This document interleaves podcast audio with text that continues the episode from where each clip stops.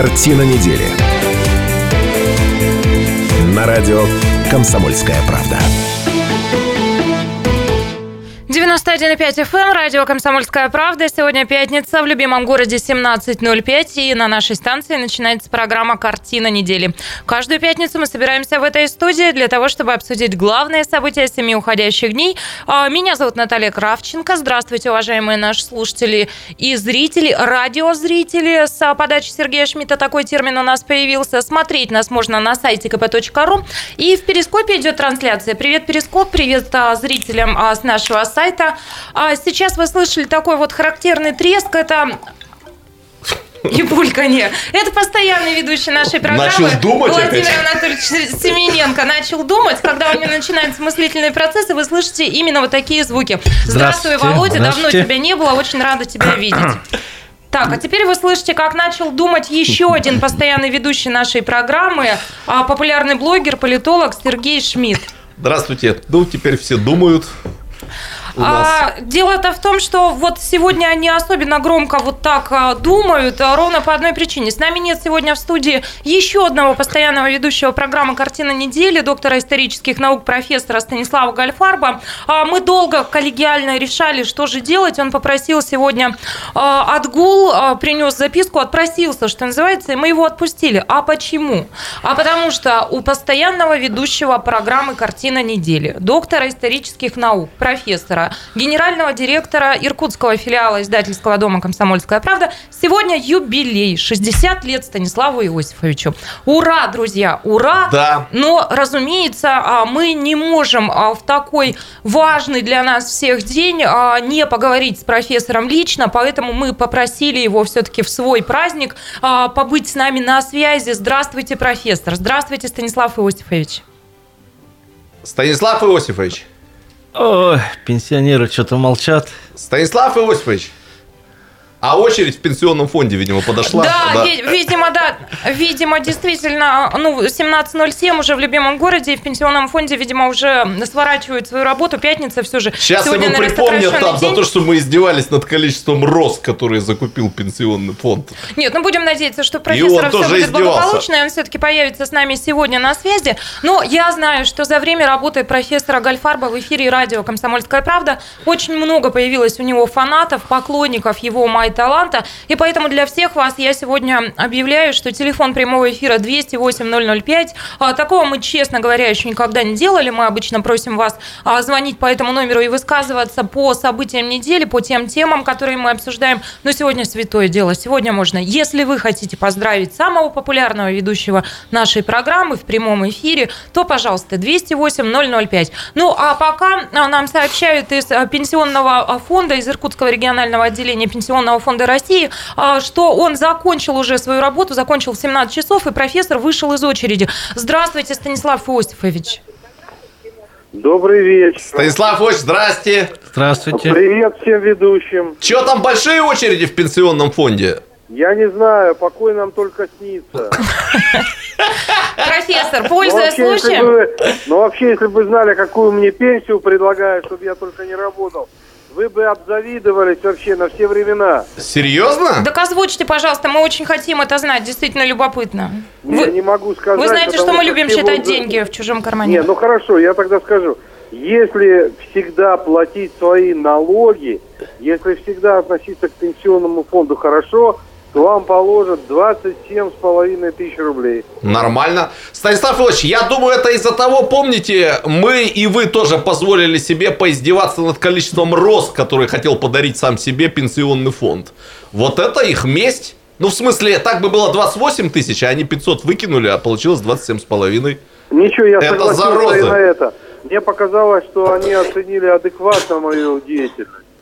Уважаемый ведущий, у вас есть возможность а, что-то пожелать профессору, что-то сказать, и мы отпустим его а, праздновать, продолжать праздновать. а. Станислав Иосифович, дорогой, слышите? Меня, Да, нас. конечно, слышу. Я Дорогие вот э, э, не столько для вас, сколько для наших уважаемых радиослушателей и радиозрителей хотел бы сказать, что когда я думаю о вас, я вспоминаю одну замечательную байку про одного исследователя, который, значит, что-то там исследовал племена э, Южной Америки, приехал, коллеги рассказывает, Какие интересные вещи он там видел, в каких обрядах он принимал участие, значит, в каких интересных строениях он жил. А потом ему коллега говорит, слушай, ну ты публикацию-то делать будешь? Он говорит, да, у меня уже почти все написано, осталось только выбросить самое интересное.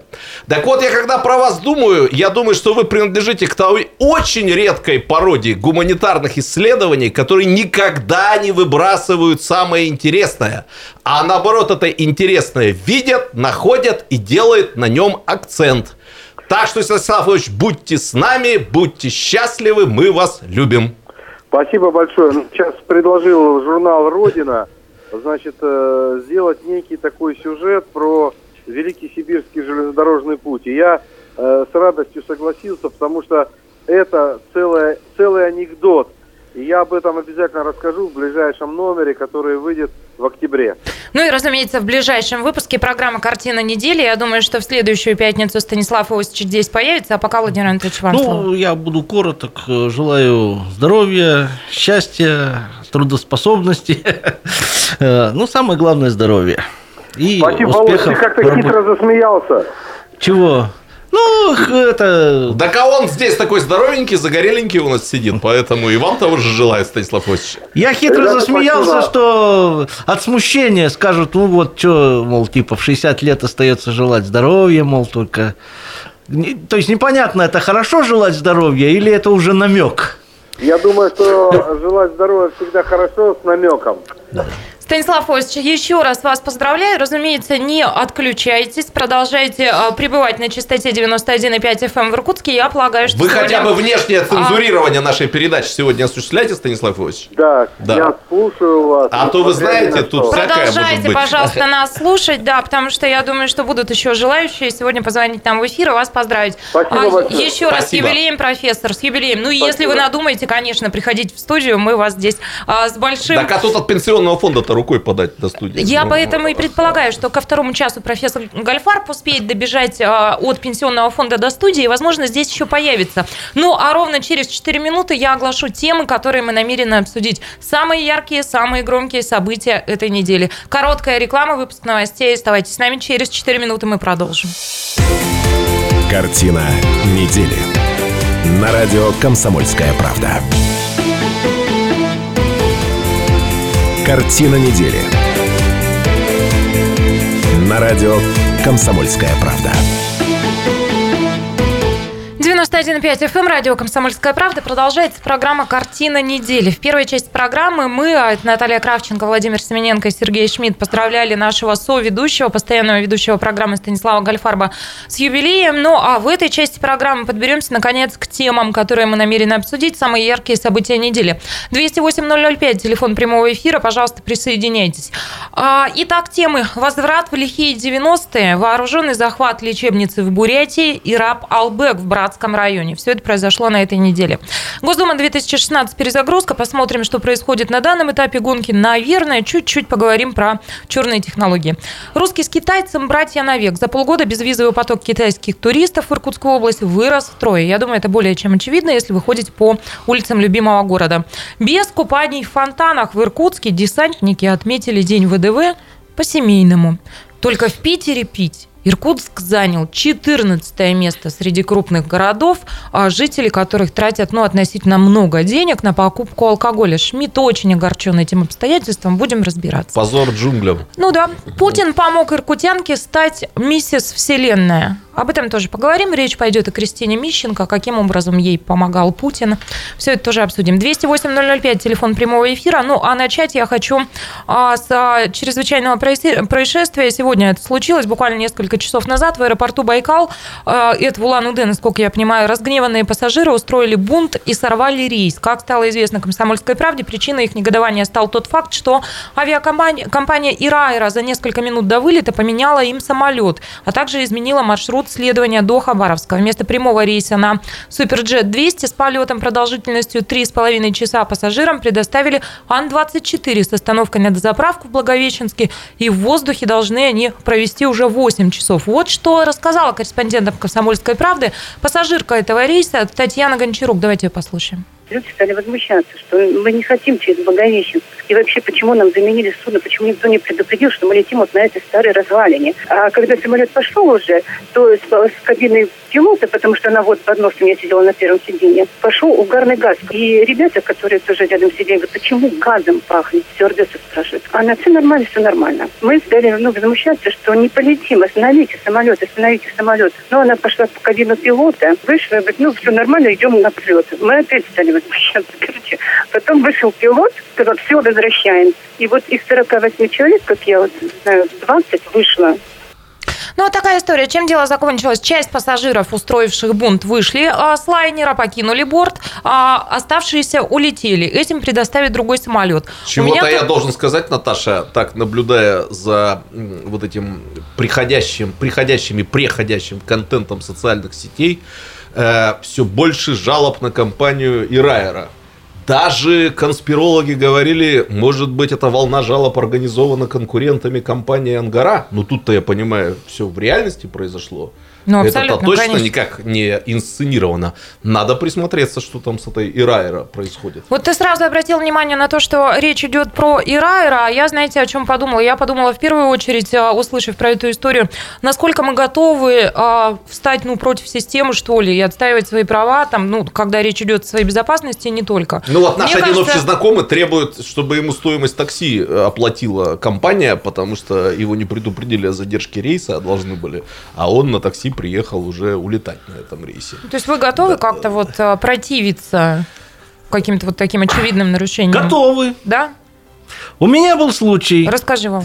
С, с авиакомпанией Донавиа и с Иркутским аэропортом в 90, дай бог памяти, шестом году, угу. когда я отправлял жену с детьми в отпуск. И мы приехали, не в самое начало регистрации. Ну, я еще говорю... В Иркутске здесь, да? Да, в Иркутске. Я еще говорю, что это, мол, что торопиться-то? Что будем в очередь стать? Давайте походим. В общем, короче, самые последние шли на регистрацию, и нам сказали, извините, мест нет. Как в кино. Хотя, да, хотя у нас билеты и все. В общем, я там, Рвал да, металл. Там фестиваль требовал остановить самолет, этого не удалось. Но, Чем прав... дело кончилось? Ну, на следующий день уже там руководство аэропорта В смысле, самолет посадило... улетел без вас? Да. Обалдеть. Ну, я же говорю, сказали, мест нет. Вот лихие 90-е. Э, мест нет, и все. Вот. Ну, давайте Отправили на следующий день другим самолетом в другой город. А. Вместо Ростова в Краснодар. А дали, а, дали ли да, больше, были времена. большее количество карамельки взлетное, ну, дабы компенсировать? Или также да. по одной выдали? Нет, они э, вернули стоимость билета. То есть, как бы мы слетали, получается, еще и э, за бесплатно хоть и в другой город. Ну, он рядом, Ростов-Краснодар, там 200 километров. Но тем не менее. Ну, давайте, Сережа, вот, и, и Сережа, стоимость билета что, вернули. сказал сейчас про 90-е. Давайте об этом поговорим. На этой неделе произошло сразу два события, которые заставили нас задуматься. А, правда ли, ну, вот а, все приметы а говорят, а приметы времени таковы, что вот, ну, по ощущениям мы возвращаемся в лихие 90-е. Первое событие – это ЧП на курорте Нилова пустынь. Там 30 вооруженных автоматчиков захватили э, корпус э, в лечебнице. Давайте мы послушаем сейчас Аркадия Зарубина, это редактор газеты «Тунка РБ». Вот он первым нам рассказал, что там происходило в начале этой недели.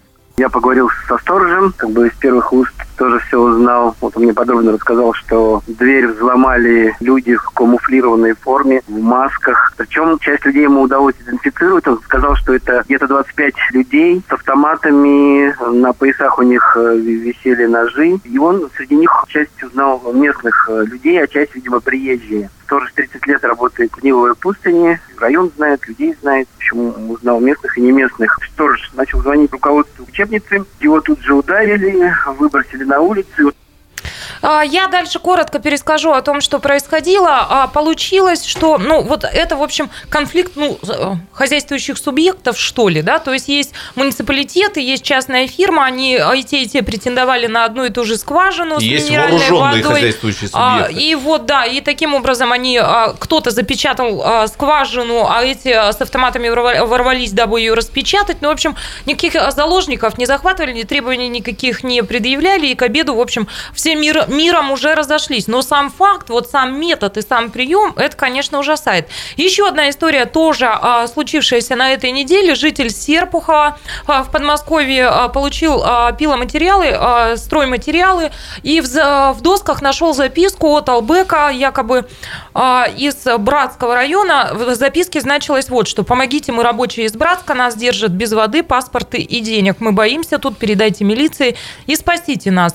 Албек. И а, корреспонденты «Комсомольской правды» пытались разобраться с этой историей. То есть есть фирма в Москве, а, которая получила стройматериалы из фирмы, которая находится действительно в Братском районе. Нашли наши ребята всех тех, кто работает вот на этих лесопилках. Никаких албеков там вроде бы нет. И кроме того, связались с человеком, а, чей номер телефона был указан в данной записке. Ну вот якобы албек оставил свой номер телефона. Оказалось, что этот человек живет в Москве. Этот номер у него уже 4 года. То есть вот был ли мальчик албек, а, неизвестно. Но это тоже вот такая какая-то история диковатая. Поэтому у меня к слушателям нашим и зрителям вопрос. 208-005, телефон прямого эфира. Как вам кажется, вот просто так совпало, что в один-два дня вот такие дикие истории происходят? Или действительно вы наблюдаете некие приметы, говорящие о том, что лихие 90-е в нашу жизнь возвращаются? 208-005, тот же вопрос у меня к вам, уважаемые соведущие. Ну, у нас э, с Владимиром Семененко, как я понимаю, разные оценки 90-х, поэтому я предлагаю Владимир, как человек позитивно оценивающий 90-е годы, пусть он и начинает Ну, высказываться. Лицо его не радостно. Вот я несколько раз смотрел, э, как выглядит Владимир, Да. когда звучала фраза «90-е возвращаются». Понимаете, тут действительно, что мы понимаем под 90-е, 90-е можно оценивать всяко разно. Думаю, что вооруженные захваты территорий это или предприятие это не является чем-то изобретением 90-х годов. Такое было и в нулевые годы, и в десятые. Может быть, как-то мы меньше стали этого просто замечать, чем в 90-е. Тогда для нас, Володь, это советских людей, перестало было... восприниматься как нормальное явление. Давай так условимся Ну, считать. Ну, в 90-е это не удивляло такие вещи. Об этом рассказывали как о веселом анекдоте. Сейчас вот некое выражение ужаса было на лице Наташи, Это когда правда? она эту, эту новость поведала. Да. Ага. Извини, что перебил. Да я перевариваю, думаю, чем вызвано выражение ужаса на лице Давайте я ведущей. быстренько тогда вклинюсь, потому как что чем немножко вызвано времени выражение остается. ужаса? Ну, честно говоря, там вот какие-то 90-е, я помню так, это уже, наверное, по каким-то свидетельствам а, в сериалах. По сериалу «Бригада». А, Ну да, да, да. Но а, мне кажется, сегодня это совершеннейшая дикость. А Какой почему? бы ни возник почему? Что спор, люди, что ли, стали лучше или что? Почему? Что? Нет, моё, кажется, мы а, уже моя версия тому, другая система оценивания. а, То есть это не воспринимается как нормальное явление. Вот так я бы.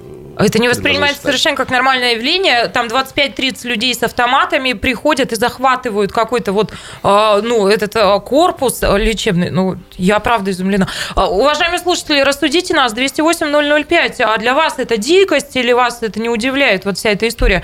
Через 4 минуты мы продолжим. Я пока подумаю над вопросом, который за- задал мне Владимир Анатольевич. 208-005. Картина недели. На радио «Комсомольская правда». Картина недели. На радио «Комсомольская правда». Картина недели продолжается. В этой студии Шмидт, Семененко и Кравченко. А, 208-005, телефон прямого эфира. Уважаемые слушатели и зрители, а в этой части программы обращаемся к вам с вопросом. А как вам кажется, наблюдаете ли вы какие-то приметы возвращения лихих 90-х? Или вот случаи, о которых мы говорим, а это вооруженный захват лечебного корп- корпуса в Ниловой пустыне и якобы раб Албек на братской э, лесопилке. А, И вот это все совпадение или это правда вот как-то симптоматично, и мы с вами можем наблюдать возвращение тех самых лихих 90-х? 208-005, мои соведущие рвутся в бой, есть что рассказать. Ну, я хотел бы уточнить, э, 90-е, как я уже говорил, это тема большая, там много аспектов, но если брать конкретно аспект захвата э, предприятий, там со стрельбой или с участием э, этих самых вооруженных лиц э, или представителей правоохранительных органов, э, то, э, наверное, пока нам сейчас, вот прям сегодня, не грозят лихие 90-е, потому что это тогда это было связано с переделом собственности, который шел активно, передел советской собственности. Сейчас у нас активно передел собственности не намечается, как бы нечего делить. Все э, зоны Всё ответственности, поделено? все поделено. А, ну, где-то там в Бурятии, в Тунке, там в в диких краях что-то еще не Вовка, доделили. слушай, там есть что делить. Там. Да, нефрит там делят или еще что-нибудь Это момент, делят, да. который я всегда напоминаю поклонникам 90-х, потому что им иногда как кажется, что если вернуться 90-е, то вот будет опять это счастье большого хапка. А Ну. я говорю, какой хапок-то может быть? Тогда-то делили собственность, которая никому не принадлежала. Ну, сейчас можно переделить А теперь- собственность, э, но э, я почему-то, м, так сказать, удивился удивлению Наташи. Потому что, на мой взгляд, люди-то не изменились. И эти же самые люди, которые вокруг сейчас оказываются такими же хорошими, завтра могут схватиться за ружье и начать переделить делить собственность. У нас, Не, ну у нас- интриговать, идти в суды, коррумпировать, у подкупать. нас, э, вот, наверное, у да, нас, это бы э, меня не удивило. Но с автоматами, Володь, 30 человек, конечно. Ну, нет, ну, ну, ну что, у нас мало, что ли, желающих было поехать в Донбасс пострелять, что ли, братьев наших меньших? Ты думаешь, это одного порядка вещь? Это явление одних этих вещей, агрессия, э, которая сидит в людях, которую надо где-то им э, выхлопнуть. Не здесь, так в Донбассе. Может быть, захватывать э, собственность они не побегут, не так воспитывать, но за счастье народное побороться. Ну, вот мне Но- кажется, что это но- все-таки разного порядка но- вещи. Ну, а разного порядка вещи, вооруженные захваты и те случаи, которых в последнее время очень много было, то в пробке где-то вот на Усольском мосту кто-то там кого-то там начал бить, э, кто-то там начал И стрелять. сразу пишут журналисты, Да. возвращается, Возвращается 90-е. 90-е. Что бы ни случилось, сразу Но в возвращается прошлом году мы 90-е. обсуждали Я тут там... журналистов э, одна сегодня Володь, представляю. а на, Бейте Д- меня, на- на- бейте. на ДТП там это тоже мы Володь, То обсуждали. есть, смотри, Володя, если я тебя правильно поняла, не, возвраща... не о возвращении лихих 90-х мы можем говорить, а можем говорить о том, что назревает в людях, да, то есть вот э, накипает некий критический уровень агрессии, Нет, я, который... я бы так сформулировал, за последние годы, пока уровень агрессии в обществе не снизился по сравнению с 90-ми годами. А может быть даже он и увеличился, потому что как в котле закрытом Бурлило? давит, давит Так. и может Ну, разлететься. буду оппонировать, если Давайте, позволите. Да? давайте. Э, Значит, кстати, я тут хотел с Володей немножко обменяться воспоминаниями. Может быть, в своем тяжелом ангарском или магаданском детстве ты помнишь, что когда происходило какое-то тяжелое преступление, среди старшего поколения могло звучать, ну, прямо как после войны. Вот что, типа, после войны могли там зарезать в переулке. Не было такого? Вот у меня с 70-х годов это осталось. Все равно это убийство, там, ладно, морду набили или обграбили, кошелек отобрали. Это было нехорошо, но это не воспринималось как что-то такое дикое. Если происходило убийство, я хорошо помню, у взрослых во дворе там звучал, ну как после войны, вот когда там эти все черные кошки Черные ходили. Вот. Я сейчас, кстати, впервые об этом подумал, а сейчас мы сразу 90-е, возвращаются 90-е, да. Значит, я пару слов скажу для молодых слушателей. Я сам студентам э, говорю всегда, студенты сейчас учатся, которые родились в 90-е. Я всегда говорю, ребята, вы родились в 90-е, ну, слава богу, этой эпохи не помните, но если вы хотите все-таки как-то ее более или менее представлять, вот, дорогие друзья, спорьте со мной, тут присутствует э, вот Виталий, оператор, который тоже помнит хорошо 90-е. Я все-таки говорю, фильм «Брат 1», не путать с фильмом «Брат 2», а именно «Брат 1», и, в принципе, сериал «Бригада», с моей точки зрения, довольно объективно, так сказать, дает картинку той эпохи и атмосферы той эпохи. И если говорить об этой атмосфере, то это то, что называется, именуется таким э, красивым и страшноватым словосочетанием, как хаотизация жизни. Хаотизация жизни, когда действительно там распадаются какие-то моральные ограничения, внутренние и внешние исчезают. Действительно на первое место выходит агрессия. э, И даже возникает какая-то немножко стихийная такая иррациональная страсть к деструкции и разрушению. И вот когда эта тема сейчас прозвучала про 90-е, я должен сказать, что буквально два дня назад я зафиксировал для меня наиболее очевидные приметы возвращения этой замечательной эпохи. Сначала я шел по парку, он называется у нас парк Мори, это рядом с Сайоном. Ну вот где бывшая стратосфера, А. э, Сайон, э, понимаешь, да, понимаете, о чем идет речь. Пройдите, и вы обнаружите там два разбитых красивых фонаря. Вот они еще недавно были целые, теперь они разбитые. Потом я обратил внимание на то, что какой-то, я так понимаю, не очень красивый камень влетел в витрину Альфа-банка, который находится в доме, в котором я живу. Вот эти вот мелочи, вот это вот такое желание иррациональной деструкции, э, разрушения, вот эта потребность какой-то хаотизации, вот для меня является главным э, каким-то показателем того, что элементы того времени, умонастроения, эмоций того времени то ли возвращаются, то ли могут э, вернуться. Но, по крайней мере, э, Володь, тебе возраст уж точно позволяет это вспомнить. Как только началась перестройка и свобода, ты помнишь, сразу во всех телефонных будках зачем-то оторвали трубки. Вот они стояли вот без трубок, просто пустые будки с выбитыми стеклами. Зачем это сделали? При советской власти они стояли со стеклами и с э, трубками, потом они исчезли. Вот я верю в какую-то эту иррациональность такой вот коллективной потребности действительно в агрессии, деструкции, э, разрушении э, окружающей вот жизни. Э, вот это вот жизнь здесь и сейчас, не думая, что она собой будет представлять там жизнь, то есть завтра или послезавтра. Я уже завершаю, но должен вам сказать, что вот я еще не так давно, много, несколько лет прожил на улице Поленова, где была выстроена линейка таких очень креативных, всяких разных изысканных скамеек. И вот я супруге всегда говорил, э, в 90-е или там в 80-е эти скамейки целыми не простояли бы, наверное, и дня, и, и точно не простояли бы два дня. Вот как только они окажутся сломанными, я сразу пойму. Те времена возвращаются. Я даже думаю, после нашей передачи, завтра, послезавтра я прогуляюсь в тот район и посмотрю, что там со скамейками происходит.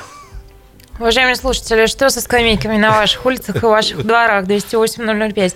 Три минутки у нас буквально остается. Я, наверное, тезисно обозначу. Если захотите, то подробнее об этом поговорим в следующей части. Накануне была программа Госдума перезагрузка. Чуть-чуть они коснулись этой темы, но другие ведущие, другая аудитория. В общем, речь вот о чем. Институт глобализации и социальных движений подготовил доклад о черном пиаре на выборах в 2016 году.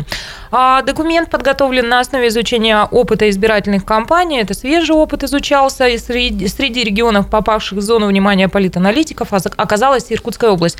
Цитирую э, телеинформ, а, и речь идет о том, что вот в Иркутской области ожидают мощное применение черных пиар-технологий. Ну вот коротко на эту тему, а далее уйдем на большой перерыв и обсудим, что еще происходило в городе. Ну, мне понравился доклад института Кагарлицкого. Во-первых, там моя фамилия упомянута, поэтому Тема хороший доклад, сразу понятно. Вот. э, Во-вторых, я с большим уважением отношусь к руководителю этой аналитической группы. Мне очень нравится Кагарлицкий как аналитик.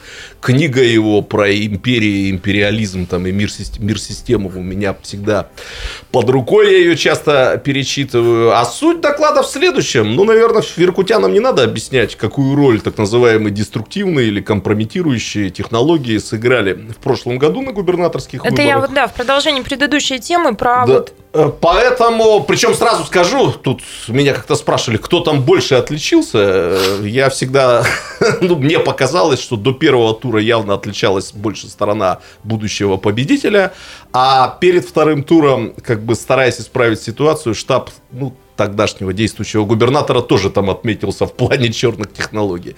И вот поскольку они сработали, то, видимо, велик соблазн в избирательных штабах и сейчас их еще разок применить по полной программе в Иркутской области. Сереж, позволь, у нас минутка остается. Я нашим слушателям и зрителям лишь скажу, что а, Шмидт и, в общем, а, я тоже, мы входим а, в группу да, и, кстати, фамилия Кравченко группу. там упомянута. Тоже хороший доклад. Мы входим, да, э, если у вас Плохой есть доклад. примеры а, а, чё- применения черных технологий в нашем регионе, то, пожалуйста, все это к нам через соцсети или в клуб публичной политики.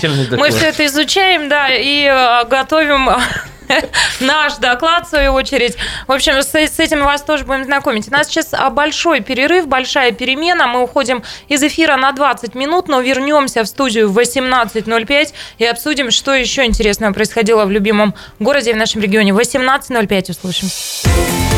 Картина недели на радио «Комсомольская правда». Картина недели. На радио «Комсомольская правда». 91,5 FM, эм, радио «Комсомольская правда», 18.05 в любимом городе. Сегодня пятница. Продолжается программа «Картина недели». Мы вышли из большой перемены. Меня зовут Наталья Кравченко. Еще раз здравствуйте, уважаемые наши слушатели и зрители. Зрители наши сейчас находятся на сайте kp.ru, там идет прямая трансляция, либо в профиле Натальи Кравченко в Перископе. Шлют нам приветы и сердечки. Здравствуйте. Да, шлют сердечки. А, всем еще раз здравствуйте. А, и я напомню, а, что постоянные ведущие нашей программы – это руководитель проекта «Иркипедия» Владимир Анатольевич Семененко. Здравствуйте еще Здравствуйте. Раз. И популярный блогер, политолог Сергей Шмидт сегодня Здравствуйте. с нами. Добрый вечер. Профессор Гальфарб отсутствует по уважительной причине. Мы его отпустили сегодня, потому что профессора сегодня юбилей. Еще раз профессора поздравляем. Ну, а я напомню вам телефон прямого эфира 208 005, а в этой части программы мы намерены обсудить а, следующее. Без купаний в фонтанах иркутские десантники отметили День ВДВ по-семейному. А только в Питере пить. Иркутск занял лишь 14 место в списке крупных городов, жители которых тратят много денег на покупку алкоголя. Шмидт расстроен. А Путин помог иркутянке стать миссис Вселенная. Каким образом, тоже все это обсудим. Но и русский с китайцем братья навек за полгода безвизовый поток китайских туристов в Иркутскую область вырос втрое. А вот это мы будем обсуждать в данном часе. Ну а начнем, пожалуй, с Дня ВДВ. 2 августа отмечается этот праздник, и по всей стране а, традиционно а, ожидают, а, что будут какие-то погромы, будут купания в фонтанах. С 90-х годов, упомянутых нами, эти погромы и ожидают. Слушай, вот опять всплывают 90-е да. годы у нас сегодня в разговоре. В редакции «Комсомольской правды» есть корреспондент Дмитрий Несифоров, который самый что ни на есть настоящий настоящий десантник, ВДВшник. И сегодня мы Диму попытали, а правда ли, что о, ну, это вот прям незыблемая должна быть традиция голубых беретов, а, безобразие нарушать, в фонтанах купаться. Вот что нам Дима рассказал. Наверняка многие видели, как 2 августа десантники купаются в фонтанах. Дело в том, что 2 августа это не только день рождения воздушно-десантных войск, это еще и день пророка Ильи. В воздушно-десантных войсках решили пророка Илью сделать своим покровителем. День пророка Ильи, по традиции, это день, когда а, завершается купальный сезон, и потому нужно последний раз искупаться. Десантники купаются в фонтанах, можно сказать, отдавая дань как раз-таки своему пророку, своему покровителю. Но не в каждых населенных пунктах есть речки, какие-то водоемы, поэтому можно увидеть десантников фонтана 2 августа. Обязательно ли это традиция? Наверное, нет. Исполняют ее, ну, вот, наверное, самые-самые преданные и нетрезвые наши собратья. Есть много разных анекдотов на тему 2 августа, э, суть которых заключается в том, что десантники якобы бьют э, себе об голову кирпичи и бутылки. И действительно это можно увидеть 2 августа. На самом деле вот те выступления которые показывают в различных воинских частях действующие десантники. Там все сделано на зрелищность, на эффектность. Ну, конечно же, организаторы вот таких мероприятий, они думают и о безопасности военнослужащих, и потому можно сказать, что вот эти вот кирпичи, они чуть-чуть подпилены, э, бутылки, они бутафорские. Голова десантника человеку нужна для того, чтобы думать, как вести себя в бою, как победить противника. общем, Дмитрий э, Несифоров, корреспондент «Комсомольской правды», настоящий я десантник. Я что подумал-то? Вот человек квалифицированно сказал, что десантники – люди мирные, если и купаются, то в честь святого, исключительно из православных побуждений. Если да. кирпичом, то А миф-то в народе сложился да. о таких крутых, которые там ходят, там кирпичами э, этим самым кавказцам голову разбивают и все прочее. Может, и 90-е годы это такой миф. На самом деле там все было очень так Нет, мило, Володь, спокойно. Володь, я очень хорошо помню 90-е годы в этом смысле и хорошо помню 2 августа, где-то в середине 90-х годов. Я тогда много слышал радио э, в Иркутске. Это вообще хороший был такой период для развития средств массовой информации. Кстати, давайте честно признаем, 90-е годы очень хорошее время для развития СМИ. Слушайте, да? как у нас на повестку 90-е вот. это вышло. Радио это... было многовато. Ну, хорошие были радио. И я хорошо помню, как там в прямом эфире рассказывали о том, как колонна десантников движется к центральному рынку, выкрикивая разные лозунги. Это 94 или 95 год с целью найти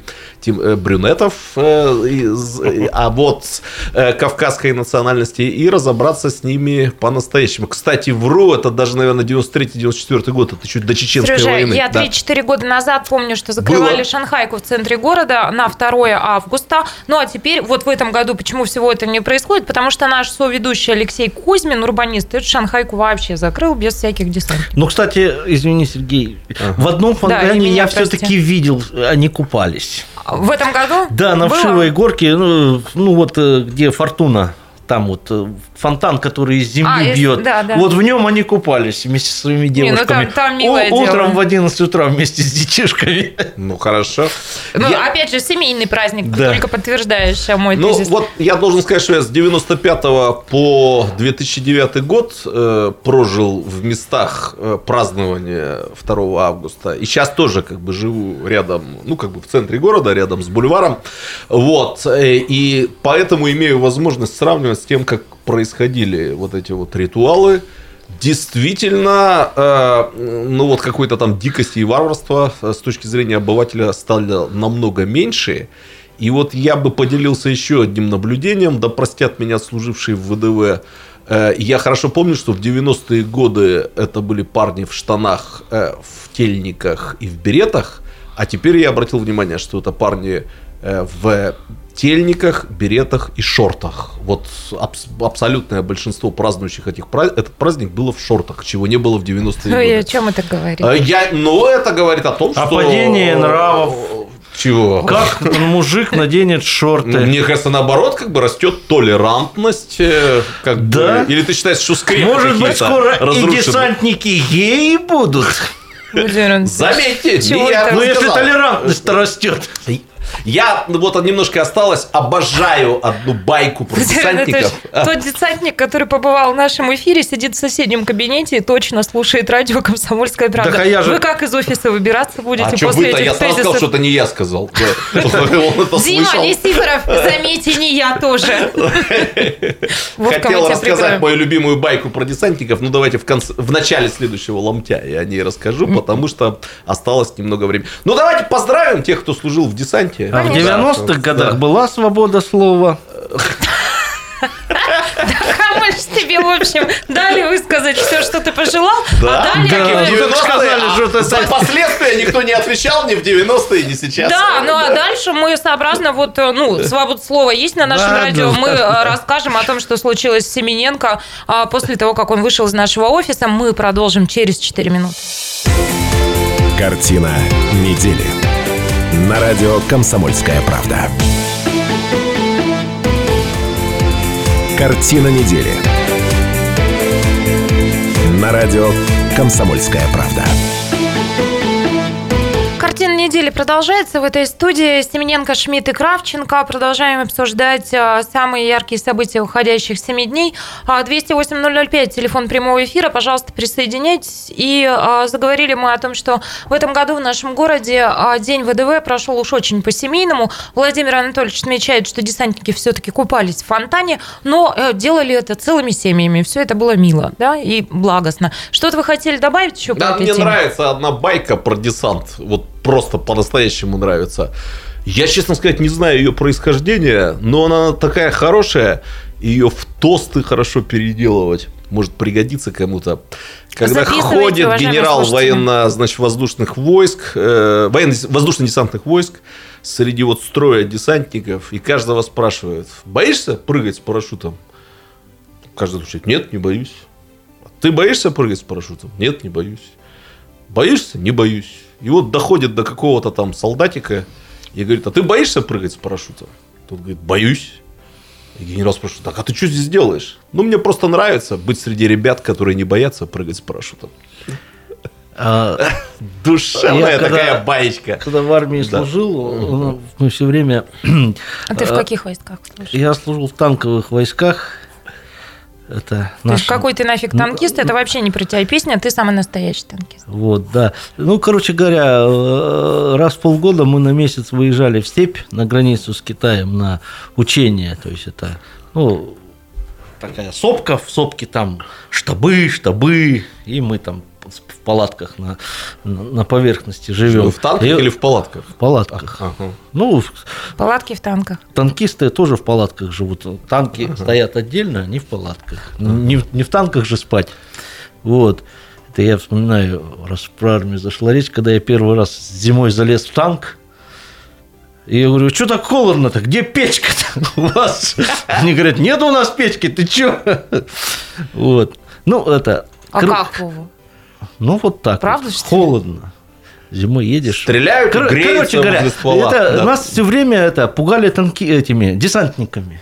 Что вот э, по ходу учений нас, на нас должны напасть десантники. Подожди, это Да, интересно. Ага. И это по ходу учения э, я там жил один в палатке. И лежу, значит. И они но- берут танки но-. Ночью сплю, и что-то слышу шум какой-то. Залетает какая-то толпа, ну а темно, ночью ж не видно. Орут! Там, с чем встать? Руки поднять! А я лежу, ни жив, ни мертв, тихо-тихо. Они всем встать! Я лежу. Черт, тут никого нету. Умотали. Кто Не это был? ты? поддался на провокацию. Оказалось, это были свои же, которые рядились под десантников. Десантники так и не А напали. Вовка, ты наш... Слушай, что ты рассказываешь так об этом? Ну и говоришь, что а мне было вообще не страшно, поэтому я не последовал вот этим командам, да? Я, говорит, ни жив, ни мертв. Ты говоришь, Теперь что... понятно, почему мы холодную войну проиграли. С такими Чего? танкистами, С такими которые танкистами, а, да. не живы, не мертвы. должен был. Кроме десантников боятся, собственно. Давайте дальше мы Ну, а пойдем. вдруг они побили бы? Они, нам, нам так и рассказывали, они нападут, им все приемы раз- разрешены, и все такое. Я бы убежал, а потом всем рассказывал, как героически я бы сопротивлялся. Да, да. Давайте пойдем дальше. Давайте а, к следующей теме перейдем. Вот что мы хотели обсудить. Иркутск онлайн, сейчас э, цитирую. Иркутск занял 14 место в списке городов России с населением свыше 500 тысяч человек, жители которых тратят много денег на покупку алкоголя. А, по информации составителей этого рейтинга, сумма затрат взрослого иркутянина на спиртное составляет 15 724 рубля в год или 1310 рублей в месяц. Жители Иркутска в год тратят на покупку пива 4921 рубль, водки 4000 4- 469 рублей, вина 3,430. А, ну, я лишь добавлю, что ли- лидером рейтинга стал Краснодар, а на втором месте Нижний Новгород, на третьем месте а, Владивосток. Рейтинг составлял Институт, Институт стратегических коммуникаций. А, ну и вот, в общем, вся эта история, что Иркутска на 14 месте, она жутко разочаровала Сергея Шмидта. Как-то, Да, да. Шмидт расстроился очень. Э, Ну, я пару хотел бы тезисов озвучить. Во-первых, я трачу больше и на пиво, Давай и на водку. Это спросим. не из-за меня. Скажите, Да. пожалуйста, уважаемые слушатели и зрители, а вы в последнее время больше, меньше или также вот тратите а, денег на а, алкоголь? 208-005, телефон прямого эфира. Шмидт говорит, что он тратит больше, Да, чем это не из-за меня, то иркутянин. есть никакой ответственности я не несу. Ну вот Владимир Анатольевич э, часто за рулем, поэтому, может быть, это из-за таких, как он, такие Да. вещи случаются. Я 0 Из-за рублей вот 0 этих копеек на э, алкоголь трачу в месяц. Ну ясно, теперь понятно, почему мы на 14 месте. Вот. А теперь я еще и курить бросил. Позор Со всех джунглям. сторон Я просто человек. второй тезис хотел бы озвучить. Э, Тут э, удачно меня аналитически поправили. Честно сказать, я удивился лидерству Краснодара. Вот просто удивился. И с дуру даже там позволил себе озвучить это свое удивление. Поскольку я, признаться, думал, что в Краснодаре вообще все пользуются домашним вином. И там вообще Вообще не 0 тратят рублей, 0 ничего, копеек. Но вот настоящие аналитики, это не я, они сразу смотрят в корень, да, видят действительность, как она есть, а не такой, какой она, она кажется. Почему Краснодар-то в лидерах? Потому что Туристы? это Сочи, Адлер и все такое, да. Туристы туда приезжают, и там со страшной силой э, алкоголь-то и покупают. И вот в этой связи мы сегодня тоже еще, возможно, поговорим. Да, Иркутск-то среди сибирских городов на первом туристическом месте находится. Вот мне тоже немножко удив- я удивлен тем, что не спасают нас туристы. Понятно, что среди нас завелись ренегаты, как Владимир Анатольевич, Да, который Владимир ни рубля не Анатольевич тратит подкосил на алкоголь. Да. рейтинге. Вот, а туристы-то вроде должны нас поднимать.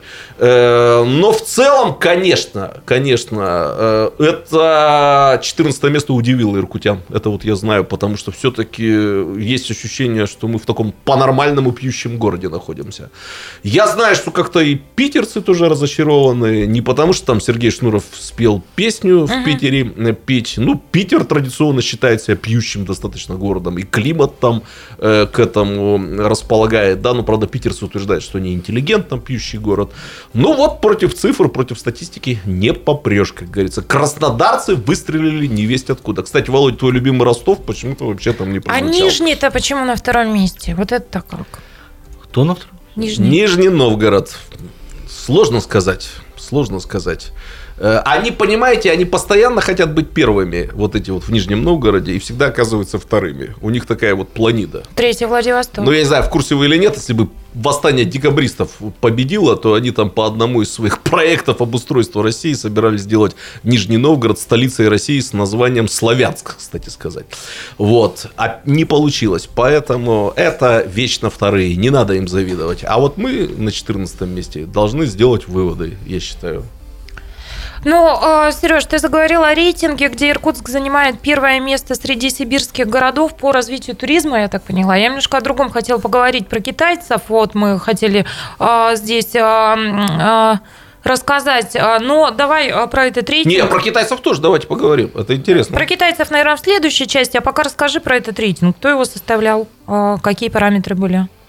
Но тут тоже аналитики посмотрели, так сказать, э, в суть вещей, э, в корень решили глянуть, и они утверждают, что то, что Иркутск оказался первым э, городом Сибири среди сибирских городов, ну, с одной стороны, объяснимо, ну, а куда еще в Сибирь лететь? Ну, давайте честно скажем. Ну, быть в Сибири, не видеть Байкал, ну, это, наверное, э, глуповато, да, поэтому, если там люди выбирают, э, которые занимаются туризмом, город, в котором они хотят побывать, ну, наверное, они, конечно же, должны остановиться на Иркутске. Но аналитики утверждают, что тут Иркутск не должен, э, не должен думать о себе лишнего, потому что все равно Байкал является точкой притяжения, и люди-то едут не в Иркутск, а на Байкал. То самое Да. ресурсное Сибирь еще- проклятие, о котором ты Да, говорил. да. В Сибири еще Алтай есть, там тоже много туристов. Ну, Я знаете- согласен. Нет, ну, красноярцы там какими-то столбами э, кичатся, да. Что ну, какими-то красивыми? э, красивыми. Ну, Володь, все равно второе, третье место. Ну, все равно э, Алтай не является международным таким брендом, да, глобальным, а Байкал-то все-таки может на него претендовать. Вот. Я к тому, к чему веду разговор-то, что не ради Иркутска сюда приезжают.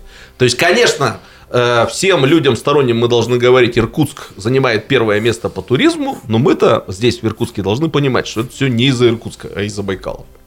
Ну и действительно, мы хотим еще обсудить тему э, китайцев в Иркутске. Коли уже о туризме заговорили, так вот, за полгода безвизовый поток китайских туристов в Иркутскую область вырос втрое. Я вчера очень много гуляла пешком по городу и э, в очередной раз обратила внимание, что китайцев в городе чрезвычайно много. И они передвигаются огромными группами. А, Леш, выйди секунд на 30 в эфир. У нас Питков тут на Байкал путешествовал. Поделись своими Да, у нас примерно как раз 30 секунд. Добрый вечер, Наташа, Привет, Сергей привет. Федорович, э, В- Владимир Анатольевич и Через слушатели 4 наши. минуты Леш вернется в студию. Я дес- действительно, я, отдыхал э, на Кругобайкальской железной дороге, ну как отдыхал, колесил педали, э, и действительно э, наблюдал просто невероятное количество. Там на станцию Серебряный ключ прибыло 4 кораблика, которые там обычно возят туристов С а корабля. китайцами. Больших корабля. Ну да? достаточно большие. Там один э, такой к- катер класса Ярославца был. Четыре кораблика вот этих вот приплыло со своим гидом. Вот. С, Это тоже важный момент, что у них и гиды свои, и вплоть до того, что какие-то водители свои. Все через 4 минуты мы с вами обсудим. Картина недели. На радио «Комсомольская правда». Картина недели. На радио «Комсомольская правда». 91,5 FM, эм, радио «Комсомольская правда». Продолжается программа «Картина недели». В этой студии Шмидт, Семененко и Кравченко. И заговорили мы о том, что за полгода безвизовый поток китайских туристов в Иркутскую область вырос а, втрое. А, Бывало у меня а, в гостях руководитель агентства по туризму Иркутской области. Мы говорили о том, что, в общем, инфраструктура региона даже и не готова вот к такому потоку гостей а, в данном случае из Поднебесной. Ну и я говорила уже о том, что вот прогуливаясь по городу, можно обнаружить ну, просто Китайцы огромные толпы китайцев, толпой китайцы по Приангарию кочуют. Причем, знаете, любопытное еще наблюдение, они никогда практически не ходят по одному, по двое, ну или там по трое, да, как вот, ну, бывает, прогуливаются туристы парочками, да, что-то рассматривают. Если идут китайцы, они идут всегда, а, ну, группой человеков 10, 15, 30, а то и 60. 208-005, телефон прямого эфира. Здравствуйте, Игорь. Здравствуйте. Здравствуйте. Прошу вас. Алло. А, вот что имею сказать э, значит, по поводу значит, э, китайских граждан. Да, увеличивается их количество у нас в городе, это первое. Второе, увеличивается значит, экспорт нашей продукции из нашего региона в Китай. Это второе. А, Значит, э, вроде как при таком текущем курсе нам это выгодно, где-то же нужно значит, искать рынки сбыта, а тут рынок сам идет к нам. В принципе, э, при этом увеличивается значит, объем потребления э, значит, китайцами э, на их территории не только наших, э, нашего сырья, но и готовой продукции с большой добавленной стоимостью. Это важный момент, будем так говорить, который положителен в данной ситуации. Это что касается значит, китайцев. И второй момент с ними не связан. Услышал тут несколько минут назад, прозвучала интересная статистика. Иркутск находится, если я не ошибаюсь, на 14 месте среди городов с населением более 500 тысяч Да, Игорь, это так. Вас по огорчает? потреблению э, значит, спиртных напитков. Так, да? Ну, по тратам на алкоголь, вот так скажем. Там, Игорь, шла речь о том, э, о деньгах, которые тратятся в среднем на покупку алкоголя. 14 Да, место в стране. Здесь, да, хотелось бы акцентировать следующий момент. Это же не отражает то, что у нас в городе больше пьют. Кто-то предпочитает немного, но качественного и дорогого алкоголя. А это тоже важно. Это уровень жизни. И тут картина, будем так говорить, не такая однозначная, как может Игорь, скажите, пожалуйста, а вы-то как-то вот бьетесь за а, место в тройке лидеров, скажем так, в этом рейтинге? Или вы так же, как Семененко, тянете нас ко дну, потому что вот Владимир Анатольевич не выпивает совсем? Ноль рублей, ноль копеек его траты на алкоголь. Я не бьюсь э, в трое за, значит, э, в тройке лидеров. Я прочно держу лидерство. Молодец. Молодец.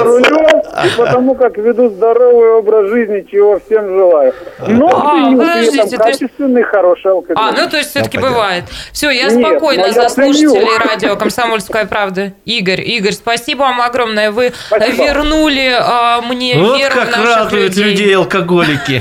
Что советских времен. Владимир Как увидишь алкоголика, так Наша радостно. программа выходит в пятницу вечером, поэтому, разумеется, мы со Шмидтом не можем вот не радоваться таким людям Да. в нашем эфире, как Игорь, С который говорит о том, стилем что... вот жизни, с да, с правильным правильными стилем жизни. ценностями, Игорь, прочными спасибо ценностями. огромное. Спасибо. 208-005, телефон Э, прямого. Во-первых, я хотел бы Игоря поблагодарить отдельно за этот звонок, потому что у меня уже начало складываться ощущение, что мы людей желтой угрозой пугаем.